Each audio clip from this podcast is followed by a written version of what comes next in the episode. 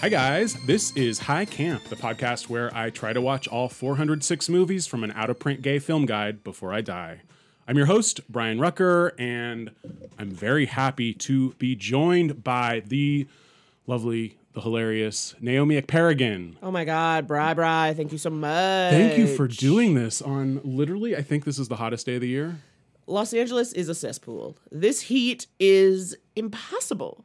I can't like exist outside. I all. no, I ha- I did not leave my house. I have not left my house today because when you knocked on my door, I realized my deadlock was still locked. so that means I did not leave the house this morning. And I've been like a Los Angeles booster. I feel like since Yeah. I've lived here, I've Yeah. been very like pro LA. Yeah. and maybe I'm just getting completely cynical in this past year. But now, I don't know. I'm I'm I'm I'm veering more. I don't hate it, but this summer has been rough. I think. Yeah, no, I hear you. I also think it's funny because I've been yelling because you know me, I was oh, never Oh, yeah. on board, but you know, I kept yelling, "It is not a dry heat," and I think the thing is, unfortunately, I think we have climate change to blame because I think there's a time where everyone was like, "It's a dry heat. It's never cold. It never rains," and literally we had torrential rains all oh, winter. It's now become like a sweaty, sweaty.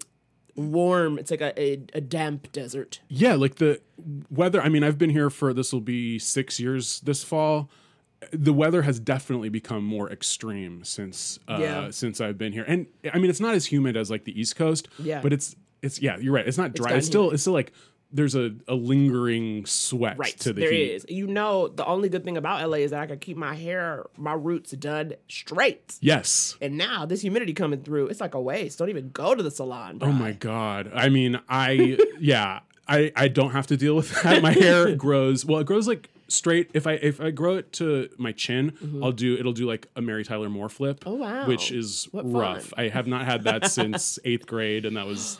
Oh. Some, I mean, some braces. I was pretty chubby. It was not oh. a good Oh, look. and the hair was long. Long oh, and oh, and I like had bleached it, but not No. to the point of like bleach bleach. So it was like sort of a red, and it was just with hydrogen peroxide. So it was just like disgustingly dry. I was I was not cute, and I was trying to go for like a grunge Oh, look, but I I looked like a nerd. But I was trying to like wear flannel and have it was oh my god. wow. Wow. It's very, I can't believe the adults in your life let you do that. I mean, The hydrogen peroxide. Yeah, my I, my mother was not a fan when she saw that I did that, but I think it was sort of like uh, I'm not gonna. I mean, he already did it, so Right, right, right. I It has been done. Yeah, yeah. it has been done. So you just, but when you do that, I've never, you know, I've never dyed my hair, let alone the hydrogen peroxide way. You just have to let that grow out, huh? You just Uh, had to like have that for like yeah, months. cut it. Yeah, Month- yeah. Okay, so it off. was yeah, it was like um sort of like a an not an auburn, but like a you I'm know, thinking rust. Is Yeah, that wrong for me to think it was rust? And it just got so dry. And then I remember the middle of my freshman year of high school, I rode my bike to like Supercuts or whatever, Mm-hmm. and I told them to just chop it off. and I got home, and I don't think I've ever seen my mom looked as like relieved when I finally cut it off. Oh god, that's so funny. She was. I bet she had been hiding. Oh sure, hiding the disgust. I mean, she still is as best as she can. bet she can. Uh, have you have you gone through lots of like hair journeys? I, I feel like you always have sort I the know same the same hair, Yeah. you know, and um, as my mother would say, it's like you gotta change up your hair. She's like you. She literally is like your career would be better if you did different looks. Oh, your mom gives you career advice. Yes, it, it- it's always usually centered on my physical Looks. appearance. Perfect. Yeah, Yeah, if I great. would just lose some weight and do different hair looks. I used to always wear braids Mm. growing up, and it wasn't. In, and then I started to straighten my hair in high school, and then I would kind of toggle back and forth because especially Yeah. like at college, like because I kind of like my braids are pretty much like, am I going to be in a place where there are no black people who can handle my scandal? Yeah. Like I moved to Australia, honey. I managed to find some Africans in Australia who did braids. Okay, yeah, Okay. you got Africans, you have the uh, native Australian people. Their hair is straight though. oh, yeah, they oh, don't have yeah. their straight. Their hair is not. Uh, at least anyone I met, they didn't. Their Okay. hair was pretty straight. But um, it was yeah. I found me some Africans Good. up in Sydney. It was like you got to handle my scandal. And they did a good job. They worked it out. I mean, I- price is exorbitant. And I feel like in LA, especially in this part of town, you probably have to search for good like black hair salons too, I right? mean, they you have to search. I think none of them are kind of in. It's like in the black neighborhoods Yeah. of LA, which are farther out. And as you know, Brian, I Oh, haven't had a car for ages, oh. and my driving is delicate. I got a car a month ago. I am so happy. ago. So you and Andy are splitting a car. Yes, Andy, my betrothed. We are splitting it, but right now he's doing the driving since I He has a what I'm doing. license? Yeah, he's Yeah. from the suburbs. and, like he's been yeah, driving you yeah. know forever. Um, and I don't know what I'm doing. And But you're taking driving license, which is that that's like scary and good that you're you're doing that. It is. So I really have trouble turning the vehicle. Just the basic act of turning it. My turns are like too wide. Or, and like I'm just like and then like I'm like not get, it's like I'm just weaving like I never kind of get into the lane I don't turn into the lane I'm supposed to be in Okay, yeah. I'm like always if like you're out and then have to kind of like straighten back over and that's scary because if cars are coming from another direction and you're like weaving between Yeah. lanes, that's that's a recipe for disaster. truly um I give the impression that I am a drunk grandmother that is it because my speed is not quick either No, no, no. so it is slow and wobbly and you're thinking someone better take that lady's license away Yeah. from her Well, like you said off mic, at least you're staying in the right lane, and that's I think a good place to stay while you're sort of a new driver. on the highway, but then on the street, the right lane's the worst because you got those parked cars and people just love Oh, to yeah. open their car door willy fucking nilly. Yeah, and then you have the bikers. Exactly. so then I want to get over yeah. usually to, to avoid it. But then in the left lane, you'll have people having to stop to make a left turn if there's no left turn, and This that's is rough what too. I'm saying. So you know, I'm just trying to figure out how can I only go straight Sure. to get to everything I need. What kind of map setting do I need? Uh, I mean, move around here because you get. Uh, this is a very local um, directions podcast, but uh, you go down to Los Feliz and then you can take Los Feliz all the way. It just turns into Western, and then you can go anywhere you want. You don't have to really make many turns. Oh, thank God. Thank you for that hack. I mean, this is literally going to be the way. I don't know if I'll ever, I really want to be comfortable driving, but I just, it makes me very anxious. Carlos keeps telling me, he's like, That's your driving instructor. Yes, Carlos, the driving instructor. I'm calling him male Oprah. Carlos, like the way he talks about driving, Brian, he's literally like, he's like, your job is to make yourself known and be safe. And Matt is just like very general, very zen. That's and good advice, goes, though. and he goes, um, he was like, use your signal. You must com- you must communicate to the other drivers your intentions. It's about communicating intention. And every now and then you may need to use your horn. I'm not saying sit on it. You tap it to say, I am here. Let yourself be known. So I was he's like, what is this book, this guide to life through driving? this is great. He's like the Marianne Williamson of driving instructors. he is turning his brain towards moving the hurricane. I mean, that that must be a very LA thing of like a, a Zen New Age driving instructor. But it's. It's better to be for him to be calm like that than to be freaked out. Exactly. He's like very chill. And then, you know, obviously he can control, he's got the um, gas and the brake also on his side. And so there'll be times where he'll be like, I, he'll like, like you need some more juice and he'll like you know tap on the gas a little bit or he'll like brake and then today i was like carlos don't you put your foot on that brake. I got it. And i just started telling him i see you hovering. And he's like it's my job. I go carlos mm. i will stop the car Oh, at um, the light. Like, you have to trust me. yeah, and I mean, you'll build that trust with him, and then like the first few, and I, I had driven as a teenager, but Mm-hmm. I, I like I moved to New York to go to college, and I didn't drive for 15 years. The first three or four months I was living here, I was I was terrified. Yeah. but then you just become used to it, and now I'm like the shittiest, like most aggressive LA driver, and I love it because I feel invincible. Yeah, that's what I want. I want to feel that power. I want to feel the power of a teenager getting their Mm. Oh fucking permit. You know what I mean? When Yeah, they're like, yeah. I can go anywhere now. And like me, I'm like, I'm going to kill us all. You know? You'll get there. I'll get there. I'll figure it out. Uh, so Naomi, what is have you been watching lately? Like this summer, and there's not that much on. er, movies are sort of shitty TV. I There's good know. I mean, well, you know, we're doing Pose, came back. oh my god, I this is she's not gonna listen to, so I can say I was at a party, Yeah. and MJ Rodriguez was there. Oh my. God. You met her? I what is She she was like? So beautiful, first of all, Naturally. and tiny, of course. yeah, yeah, yeah. and so sweet. And like, you know how sometimes if you go to a party and there's like a celebrity there, either they'll sort of stand in the corner and like not socialize, Yeah. or MJ did the opposite, where she was so sweet. As soon as John and I walked in, she stood up from the couch and she went to shake our hands and she said, "Hi, I'm MJ." Like knowing, Wait, were you at like an intimate gathering? uh, it it was a friend of ours is doing a play with her. Okay. So it was like half the cast of the play and then half just random stragglers. Yeah. Um. So it was pretty small. Oh wow! Uh, but yeah, she was oh, lovely. Oh, that makes me so happy. I feel like she is. I love Um. her. So you're caught up with Pose. I am one episode behind because I try Andrew and I try to watch it together. Yes. So that's taking a little bit. That's one of the few shows that John and I watch together too. Yeah, it's like a good couple show. Yeah. You know what? I decided couple shows. And I okay, my thing with the shows is because there's so many shows. And if you have, if you, unless your schedule stays the same every week, then like you're not going to be able to watch them together Never. at the same time. So the question is, is you're deciding and triaging. What are the couple shows? What are the shows I'm going to have to break? you got to pick like two or three at Thank most. Yeah. you. You gotta limit it. But to me, it's about the shows that take you on an emotional roller coaster where you want to be like, oh my God, can you believe? Mm. Do you know what I mean? Like Pose is one of those where it's like you want to talk about it, you know, during yeah. the break and you want to talk about it afterwards. So it's good to have a person. So we do Pose, we do baskets. Oh, I'm like a season behind on baskets, but I love it. You gotta, uh, you know, I mean, Louie Anderson so is genius. for me, Louie Anderson is the show now. You know, uh, Mama Basket's storyline and that journey is Yeah. what I care about the most. I mean, Louie Anderson is doing something like it reminds me of uh, Divines put upon Housewives from the 80s. Like that character, uh, Louie like at that same level. Yeah, yeah, yeah, yeah. But it's so interesting. Um, I didn't, I, I didn't when the show first came out. I didn't see a lot of conversation around it. No. around him as a straight cis guy playing a woman, and like, but to me, I'm like, and and not that I. I didn't have a problem with it at all. I was just surprised that in our culture of like outrage and with with a rightly so renewed focus on representation, that people weren't mad about it. I believe if because this is what four or five years old, the first season. Yeah, I like do three, four. believe if it started now, there would be some conversation. Yeah. which is definitely a, a valid Yeah, conversation yeah, to have.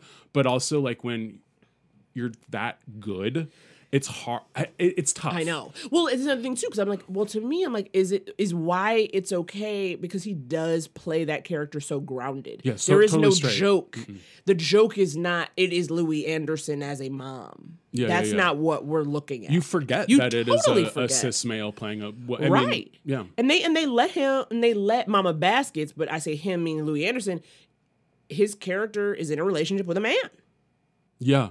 Yeah. Have you gotten there? Uh, yeah, uh, it, it's like the the guy from Colorado, Yeah, and he goes, yeah, uh, and that actor's great too because he's so low key, right, right, right. Um, and they're so they're still together. This, Yeah. okay, cool. but it's you know it's so um you know i just i'm like they just play they play, Play it real, real, and so you're like oh, okay i like that so i feel like it's a lot of pose and baskets and then personally speaking of camp i'm watching cw shows on netflix Ooh. i am unwinding with the arrow Okay, which apparently is seven seasons 23 episodes each so you got a lot of work cut out. I got a lot to do. But it's also like I'm doing I'm like watching it while I'm doing other stuff or like I'm kind of playing it to kind of put me to sleep. You know what I mean? Yeah. But it's very, you know, I don't know, when you watch a show and especially knowing it has seven seasons, right? So I'm like, okay, none of you are dying. So none of the none of the storylines I'm never really too like worked up about. Yeah, Because I know I'm like, well, I know this goes on for another five years. so it's yeah, it's pretty low stakes. You can like wind down. Yeah, you can kind of watch, and you know, CW, everyone's like,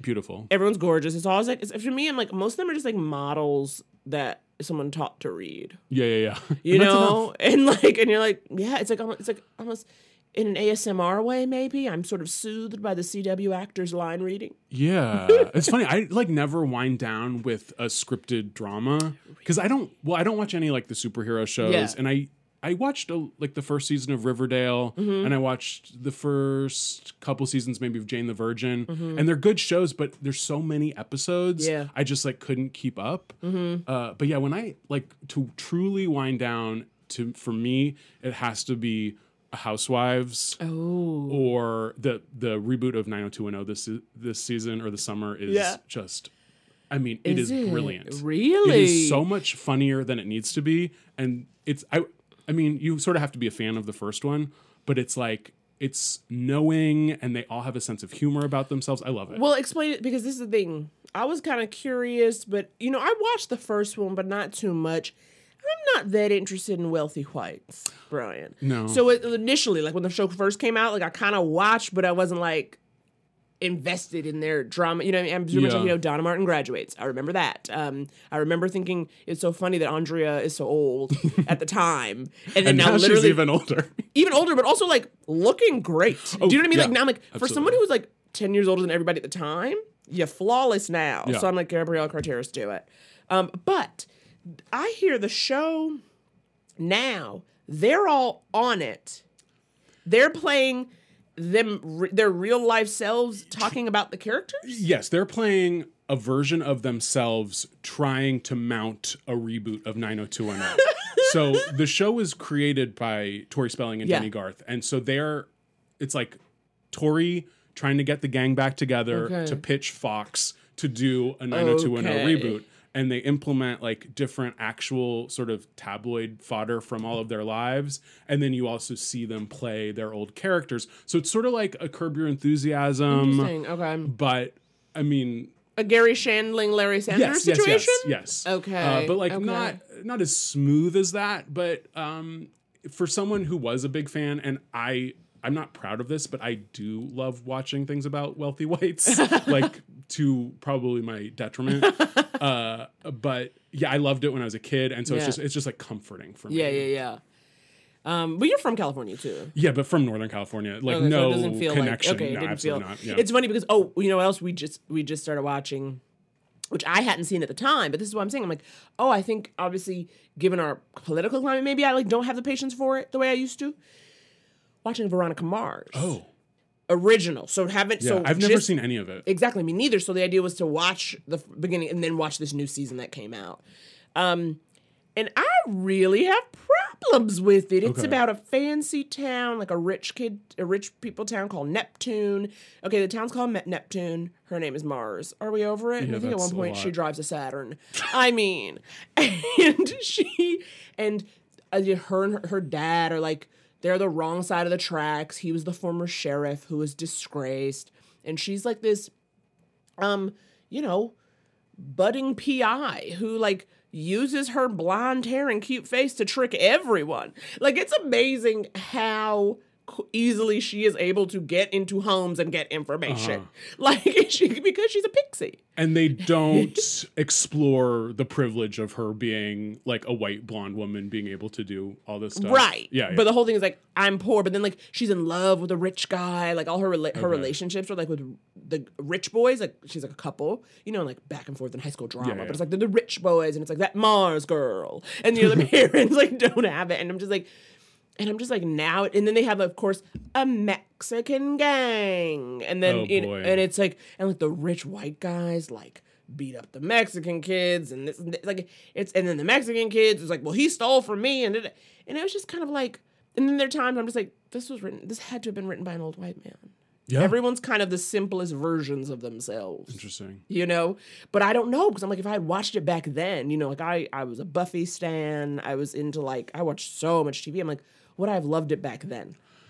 Yeah. I mean, you're you're forced to like uh have a more critical eye which is like good that we're able to talk about this stuff now and and hopefully like change some of the problems of representation. And i've heard like the new season does have a slightly more diverse cast. I know i mean there's some a couple black people. Tessa Yeah. thompson's in it. Oh, i will tell you this for veronica mars whoever that casting director was they knew talent Yeah. it's amazing how many people were on that show even as like jessica chastain For real? is in a fucking episode Wow. just one so like even the like day player people like the people Yeah, they yeah. get uh, and, like and there's almost someone you recognize in every episode that's so cool And so I was like, whoever did that, genius. it's like murder she wrote Truly. you're always going to recognize the guest star. uh, well, we've procrastinated enough. It's 20 minutes into it. Let's start talking about um, a movie called, a movie in quotes, called Rock Hudson's Home Movies. Naomi, I sent you a list of 406 movies. Why did you choose this one? it's funny. So obviously I scroll through the list, um, totally um, shocked and confused by how long It's insane. the list was. So. I was like, wow, what a document. And you know, there were some things like I, you know, I also wanted to just what what I knew I could access like quickly and easily. There were a couple things I did I did want to see, but there were more things that I had already seen. Yeah. So I was like, I remember liking that. Maybe I'll watch that. And then this one Rock Hudson's home movies, I had not, you know, I'd never seen it before. I kind of didn't know too much. I know about him and some of his movies, so I was just interested. I was like, let me do something I have never seen before, and kind of come in a little cold. Yeah. Um, and see if it illuminated anything about the man, the myth, the legend that is Rock Hudson. And it sort of did in a way. Did it? Well, okay. Question mark. Let's uh, tell the audience a little bit about what this movie is. It's very hard to explain. Um, It is. It is uh, categorized as a documentary. Um, I would disagree. Go on. it, well, I I think it's like um, a, an ancestor of the YouTube video. It's like it's like a YouTube video before there was YouTube. So it's it's basically clips. There's no new footage. Yep. Except for and this is okay, so it's directed by a guy named Mark Rappaport, who the whole time I watched the movie, I thought he was the dude that was Rock Hudson. Yes, they did not. They do not make it clear. I literally rewatched the first couple minutes to be like, wait a second. No, no, no. Eric Farr is Eric the Farr, man. who has no online presence. I have no idea what no other up credits. to. Can't find him. Don't know Uh, what's going and on. he, so he's like a he's sort of a you know attractive young man, but not in the same way as Rock Hudson. No, no. and not he's not like a terrible actor, but he's stiff in front of the camera. He's flat Inf- and yeah, stiff yeah. and Okay, so maybe a terrible actor. personalityless. but I'm ass- but then I'm also like, how could that have been the direction? It had to have been because there's no variation in it, right? No. And he is sort of playing so it's it's it's fake di- the narration is fake diary enter- entries from a now deceased Rock Hudson talking about his own life from beyond the grave set against a bunch of clips from his old movies and the attempt is to illuminate the gay subtext And all in, of his films. in all of his films. Yes. And yeah, and- you, had to- you got you cannot see that Brian is like truly grasping for how to explain what is happening in this. And yeah, I think the, the best way to explain it is like if a fan did a YouTube collage of their favorite artist, this would sort I mean, this has a little bit more of like a thesis statement than just like a straight up collage. Yeah. But it is and um and you know the clips are we also watched or I watched at least it on a very bad YouTube transfer. Okay. And so I don't know like the the clips were sort of blurry. Um the narration was too long for the clip. So a lot of times there would be narration and then the clip would just sort of like freeze while the guy finished saying what he needed Yeah. to say. Well, I watched it on Amazon Prime Okay. Video, and that was still the case. Yeah, yeah, yeah. In terms of like some of the transfers being like unclear. Well, I bet he And used so- a VH just a v- VHS copies and like spliced it together himself. He had yeah, to have. he had to have. And then literally just was like Eric stand in front of this green screen. Oh my God. And say all this over a course of a single day. Right? Yeah, it had. Yeah, no. Uh, I mean, it must have taken him a long time to like edit it together. Yeah. But uh, yeah, weird, weird movie. And I'm try- I try to like put myself in that place of this. This so this came out in 1992, Mm-hmm. which was seven years after Rock Hudson died. Obviously, Rock Hudson was the first major celebrity to uh, to at least publicly die of AIDS, and and unfortunately, um, well, fortunately and unfortunately, but sort of changed uh, the conversation, and um, it was the first. It was the first time that the public saw uh, someone that they loved and felt a connection with um, succumb to succumb to AIDS, and it. I, I, I assume it, it changed a lot of people's views of of of who and what are are the victims of this horrible disease. Um, and then this movie, I, I guess like finding gay subtext in old movies now seems so like old. Basic. Yeah, yeah. I was like, excuse me, I'm not familiar with French. So basic, basic. Uh, Yeah, and but I I imagine in the early '90s maybe this was sort of revelatory uh, for a certain generation of gay men that maybe were doing this amongst themselves and pointing things out, but and I don't know like what if this movie reached a big audience at Well, the time. I know. I tried to find something about it. I didn't get no sense that it was screened anywhere or like had a run. No. But see, the thing about it is, I think you're right though. Like, what's interesting to me is because I think they are doing something that is a little silly and a little basic. I think even in the '90s, as you said though, it's something maybe people were doing kind of in conversation or um, in a community, Yeah. but not as a movie. But what killed me about that though, for that very reason, it was so humorless for something like where you're literally playing us clips about what you think. I mean, to have your narrator be so flat and so um affectless and almost monotone at times, where you're just like, where you're just like, okay, are you like trying? He he's like trying to make it heavier and more pointed than it needed to be. Yeah, he was doing uh, sort of like a noir detective character Thank a little you, bit. That's a much better Um, description. and and I again, I don't know Eric Farr. I don't know what he's like in real life. To me, I mean, maybe this is my own uh, internalized homophobia. To me, he seemed like a gay man trying to play very butch for the camera and not quite succeeding. Which I guess is sort of what, well, Rock Hudson did succeed at, at seeming very butch most of the time. Yeah. but that was sort of the meta context for how I was watching it because I was putting myself because I, I love old movies and I love uh, finding gay subtext and that, that's really fascinating to me. And I was just thinking of like, oh, if I made this movie myself, I would probably come off as silly as he was try, if I was trying to play it like super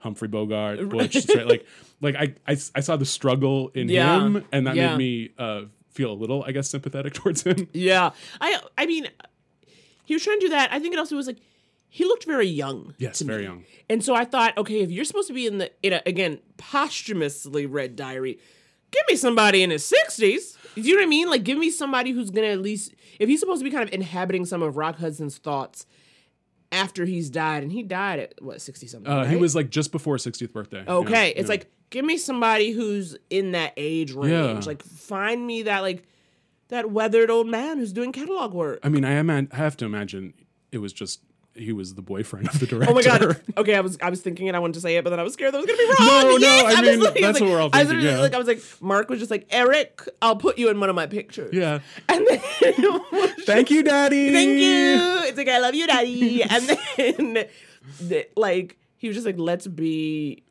you're just gonna talk in Rock Hudson, and then he's like, sexier, Eric. Yeah, but he wasn't like I doing a Rock Hudson impression No, at not all. at all. Not at all. But you're gonna read as though you're him. Oh God, I couldn't take. This is a very brief documentary. I believe an hour and three minutes. I mean, did not need to be another minute. Did not need to be another minute longer. But honestly, if you are so inclined, it is on Amazon Prime as well as YouTube. And there's a part I forget the name of the movie clip. All about fish. That was the best part. That's that out of all of Rock Hudson's movies, that was the one where I was like, "Oh, I need to see this movie." I know. It was called like man, like man's favorite sport or something. Uh-huh. And it Okay, was, yes. It was all about a fisherman who hates fish. Yeah. And that was supposed to be like code for he doesn't like women. Yeah. uh, which is completely misogynistic in and of itself. Uh, and who knows what the intent of that movie was, but it seemed gross that like they kept making like fish jokes. Exactly. He was like, "Give he's like, break." fi- at one point, the narrator, he's like, fish, do you get it? Don't try. You shouldn't have to try that hard. But like, that's what he was he kept doing that with everything. We're like, yes, we get it. Like literally, we get it. We're watching this because we get it. yeah, exactly. That's the problem. Like if you are already watching, you get it. yeah, no one is like going into this movie who doesn't get it. exactly. I'm like, so that's I think that's the thing about it. Because if any anybody who's going in, you're watching this specific collection of clips to talk about the man because you know his history or you want to know more about his history.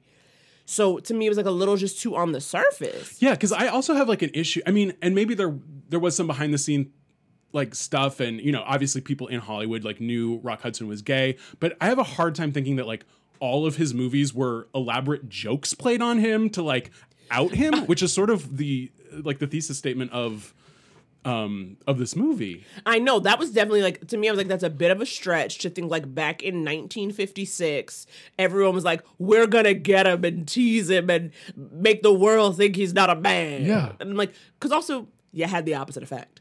Do you know what I mean? Like it was not, you know, nobody at the time, at least at least what we know, right? Like there weren't really big um efforts to out him No, or there were- destroy him there were like tabloid stories that were they're quickly squashed and it was in everyone's interest eh, like the studio the other actors rock hudson himself to keep quiet Right. like no one everyone was sort of on the same page Right, right. And so I'm just like, why are you like so then to think that he's in he's doing all these movies and he's sexless on like they meaning he's making the character sexless. Yeah. Is that what he kind of implied in certain in certain things or some of the lines? yeah i guess like that the, the the movies were constantly trying to emasculate his characters uh and it was sort of this juxtaposition with this this very virile hunky looking man and then some implied uh effeminacy and and I don't think that that's a hundred percent false because like some of the clips, the whole section of the movie where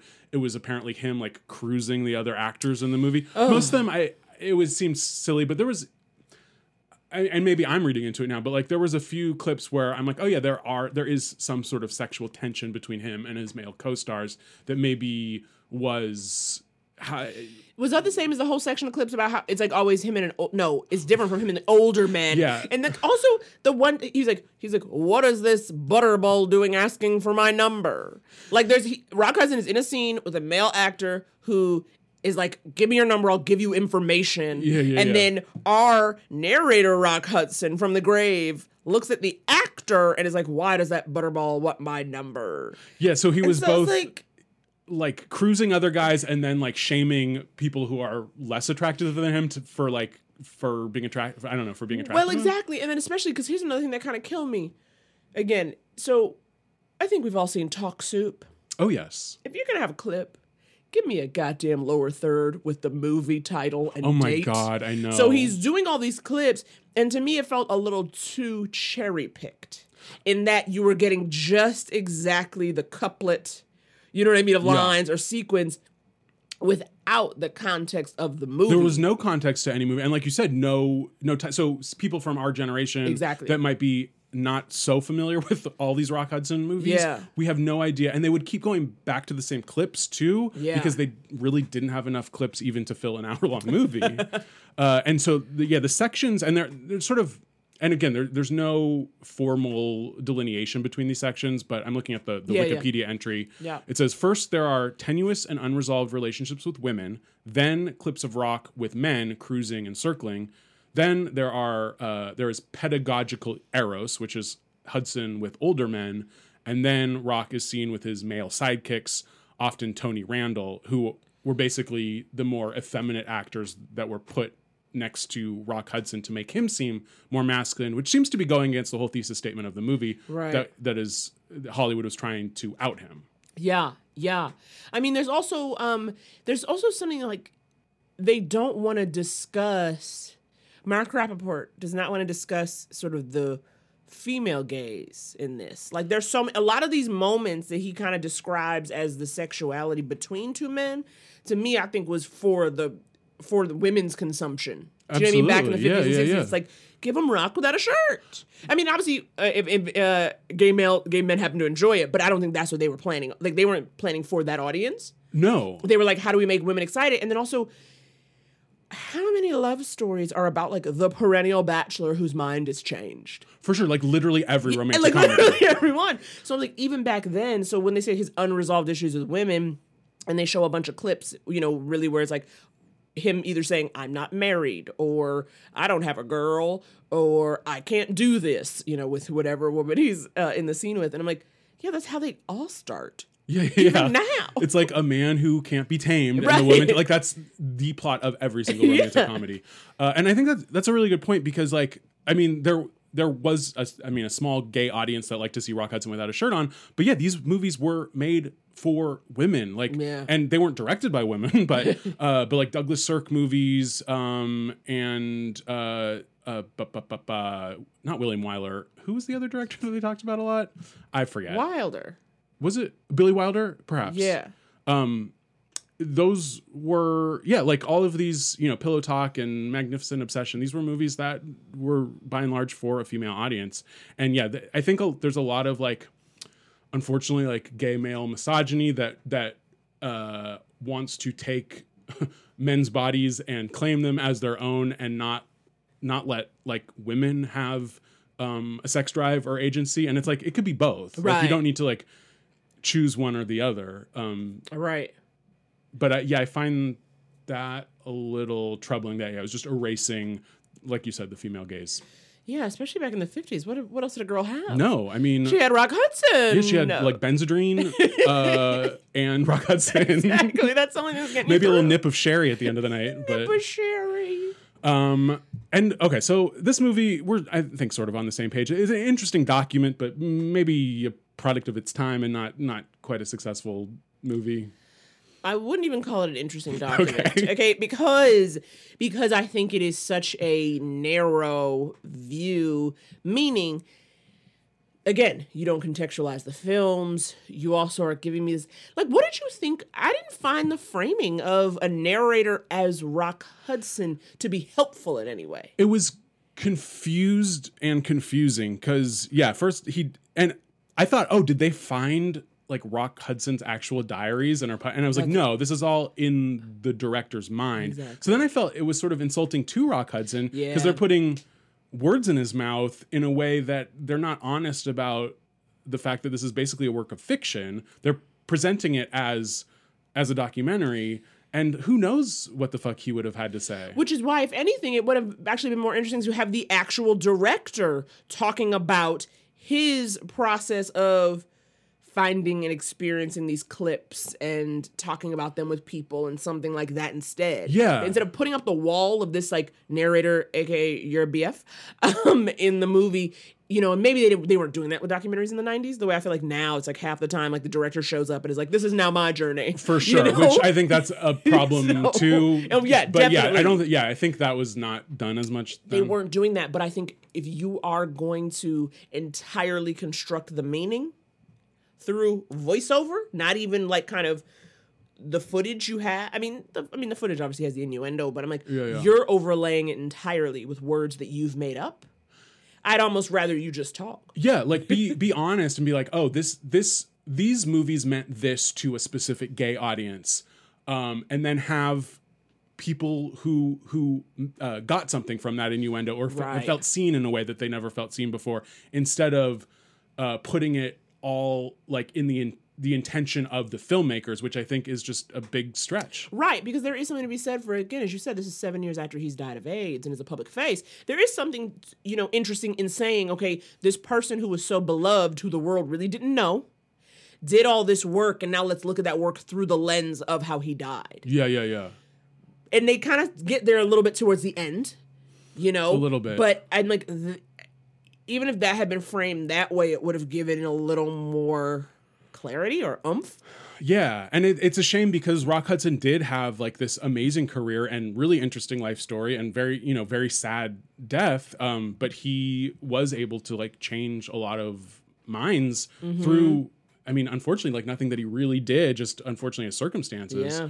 Um, and and what the one thing I got from this movie is wow, there's a lot of Rock Hudson movies that I haven't seen and and should watch know. I know, I'd there's seen so many. like All That Heaven Allows and Giant. I've never even seen Pillow Talk. See, I'd seen Pillow Okay. Talk, All That Heaven Allows, um, and then um, I hadn't seen the one about fishing.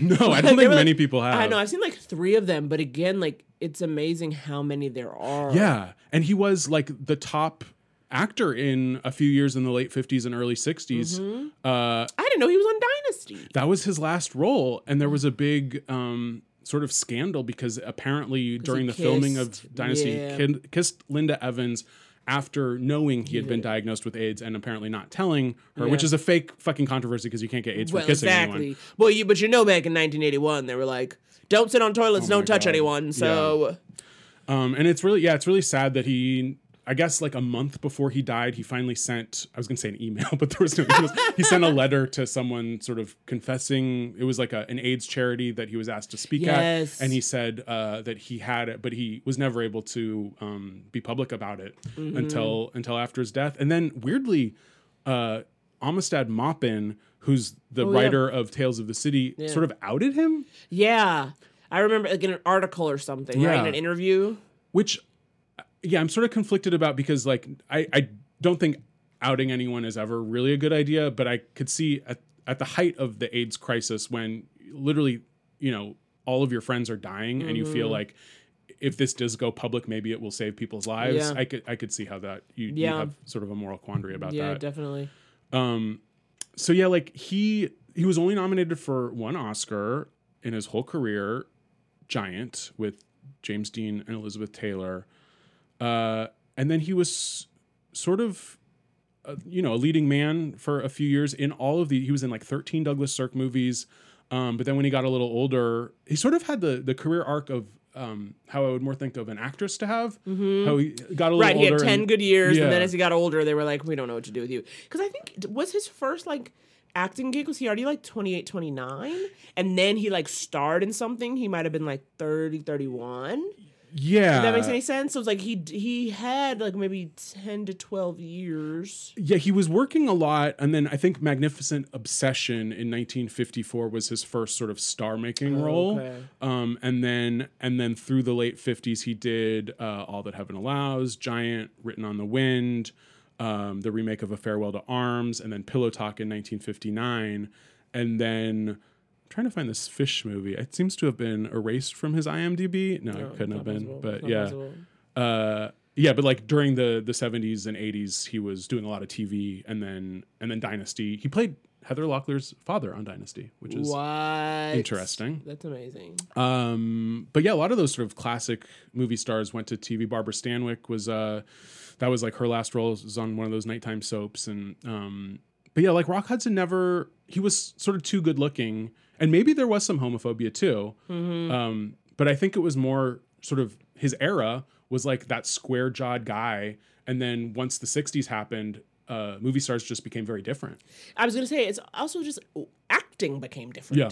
The idea of what was good and what wasn't. You know, I think I mean you look back on those, you know, 40s, 50s, 60s, you know, Douglas Sirk with his high melodrama where it is like all on the face and Mm-hmm. all like you know I mean at a you know at kind of a 10 even in the smallest moments i just wonder if that became a shift you know once you kind of hit the 70s i mean late 60s obviously like Yeah, yeah. the 70s 80s were like now we're getting a little more like slice of life a little muted give me altman Totally. you know what i mean and then they're like i need you and, to stop uh, making was actor studio and all that. Because even in Giant, you have you have Rock Hudson and James Dean, who I think were only a few years apart in age, but it was like they were from totally different generations. Mm-hmm. yeah yeah Uh, and um, and then yeah, you had like uh, Dean and, and Montgomery Clift and Marlon Brando sort of bridging the gap, Mm-hmm. and then yeah, and then you have. Peter Fonda and uh, Robert Redford, Dennis Hopper, um, Yeah. Al Pacino, all these people were just right and now different. and now like you know it's not about being so hot it's about being a little rugged little dangerous little Totally. dirty. And I would argue they're the hottest of all. Hello. Give me give me an Elliott Gould.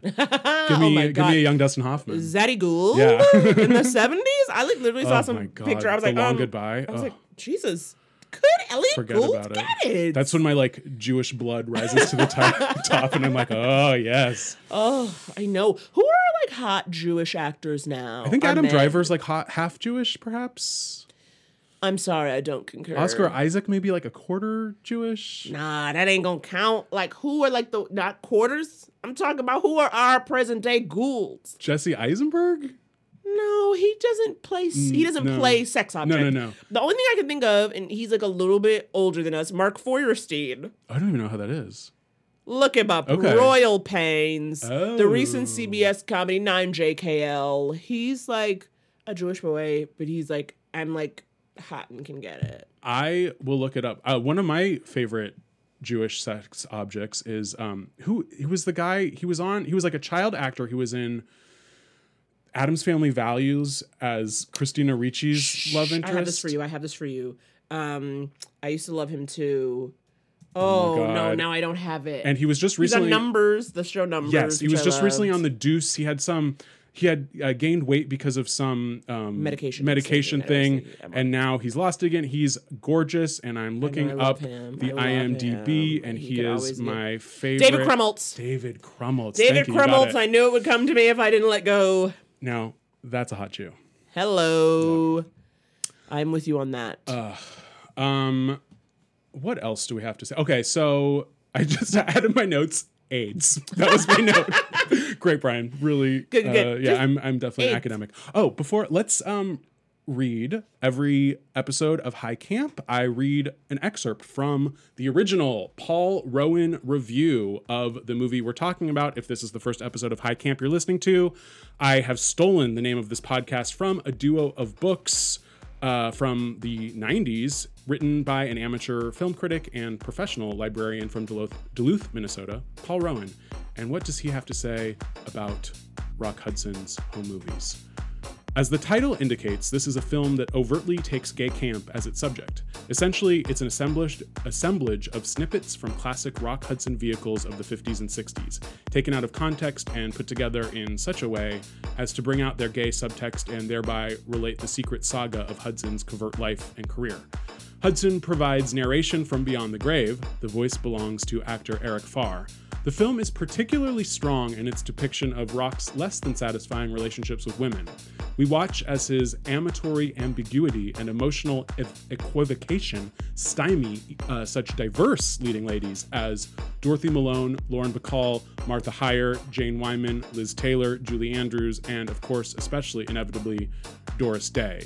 The fictive rock of this movie speculates that the Hollywood powers that be were actively seeking to out him by placing him in questionable on screen situations. And I must admit that the wealth of documentary material presented herein would seem to confirm this view. Confronted with such profusion, it's hard for me to select my favorite clips. There's Jennifer Jones blithely urging Rock to go downtown and find himself some gay young playmate. There's Rock's whole face lighting up as he hears a starlet enthuse that Hamburg is the gayest city in Germany. There's Rock making a pro- uh, promise to Kirk Douglas I'll come for you at sundown. I'll be waiting for you, Kirk replies. There's also a freeze frame of Rock looking at his perennial quote unquote best friend, Tony, Tony Randall, with naked, blatant, and undisguised lust. Okay. Well, Paul, I don't know. Maybe it's a generational thing. Maybe because I do not agree. Yeah, Paul, it's interesting. I about 50% of Paul's reviews I think are right on the money and the other half I'm like, "What the fuck were you thinking?" it's so weird. But see, maybe if you're up in Duluth, Minnesota or whatever, what we are seeing is like, and again, back what a year after it came out or something like that, you know, maybe it is refreshing and different and fun. Whereas you and I are sitting here in 2019 being like, okay, clips. Yeah. Uh seen it before. But like yeah, maybe I mean if you're in some area where you don't have a lot of uh gay friends and you're you're feeling not seen, you see this and you're like, "Oh yeah, I was seeing that. There is something to it." So I guess um I have to respect that point of view. You have to respect it. Uh, what else? Oh, the other weird thing is like so two of Rock Hudson's starring roles, Magnificent Obsession and All That Heaven Allows. The leading lady was Jane Wyman, who was Ronald Reagan's first wife, uh, who he left for Nancy. And I mean, it is so interesting. And this is like, if Ryan Murphy, if you're listening to me, here's a pitch. do like feud Hudson Reagan or something through the years. Cause like it's so crazy that this man, I mean, was a much bigger star than Ronald Reagan at the time. And then Ronald Reagan became president and basically fucking killed Yes. Rock Hudson's entire community Yeah. um, in the 80s. Yeah. I don't know what to say about that. Even though it, I guess it's just ironic. It's weird. It is. They do touch on it for a second in the movie. Yeah, yeah, yeah. Um, but it is like you're like, was Ronald Reagan petty or just soulless? Probably a little bit of both. I was gonna both. Uh, someone, yeah, with without empathy, I guess, or just someone who loved and craved power so much that um, Well, they, I mean, I think that's both. If you choose to go from I mean, actor, literally actor to president. Yeah, I mean, Well. look at Gabrielle Carteris, the SAG SAG president now. I mean, watch out. Uh, I do going back to the 90210. I do think like, and I guess the SAG election is over and she won, but I do feel like her, that whole show is just sort of an endorsement video of like. Gabby is Andrea. She will get shit done. Yes. She is like the the class president. Yeah, And actors are so stupid that like they think anyone who plays a certain type of character on TV, they are Must really that, that, character. Like, that's her inside. She can handle it. Yeah. Um. Anything else you want to say about Rock Hudson's home movies? No, I'm really proud of us for watching it all the way through. Yeah, it was. I mean, honestly, one of the longest 62 minutes of my life. uh, but I'm still glad I watched it, and so glad that you came here to talk about it. Um, Naomi, Yes. as I do with everyone who is on this podcast, I ask if you, I, and the ghost of Paul Rowan were to collaborate on a third volume of High Camp, uh, what movie would you nominate to be on the list? Okay. Stay with me. Yeah, Gremlins 2, The New Oh. Batch. I love a good sequel. Okay, now that is the Gremlin movie where Um, Gizmo, he's living. So you know, it's Phoebe Cates and the guy whose name I can't remember. They're together. They're in New York because after the events of the first Gremlins, they said get out of this goddamn town. So they moved to New York City, yeah. and they're Yeah. working in a um what was literally like at the time like meant to be like a rip off of like a Trump tower, and like the guy who enjoys like a Trump type guy, but it's you know like supposed to be you know. The, the most technologically advanced, tallest office building in the world. People are taking tours and everything like that. And um Gizmo gets caught. He gets caught in, you know, insanity in the office building leading to him reproducing and then making more gremlins but then they get found because of course there's like some r&d going on in this building and this leads us to multiple types of gremlins. Okay? We have a gremlin that lives in the electrical wiring. We have a gremlin that somehow he gets a big brain. He drinks a serum that has a sticker that says br- of a brain on it, so you know it makes him smart. And so that gremlin starts to talk like this and give reviews of motion pictures. Um, Just like uh, Eric Farr in Rock Hudson's Home Movies. truly, there is a sexy lady gremlin in a two-piece bikini. With very big puffy red lips. Okay, it is also such a commentary on itself. At one point, Leonard Maltin, Malton, Malton, yeah. Malton, thank you, appears in the movie as himself reviewing the movie. Cute. And then at another time, okay, and this is for me, this is where the camp comes in, okay? Then at one point there is Hulk Hogan. And they pull out to make it to reveal Hulk Hogan is in a movie theater watching the Gremlins movie that we're all watching. And somebody is distracting, and then Hulk Hogan turns and yells at them. And then it turns out he's yelling at other gremlins. Whoa, so it's like meta meta gremlins. Yes.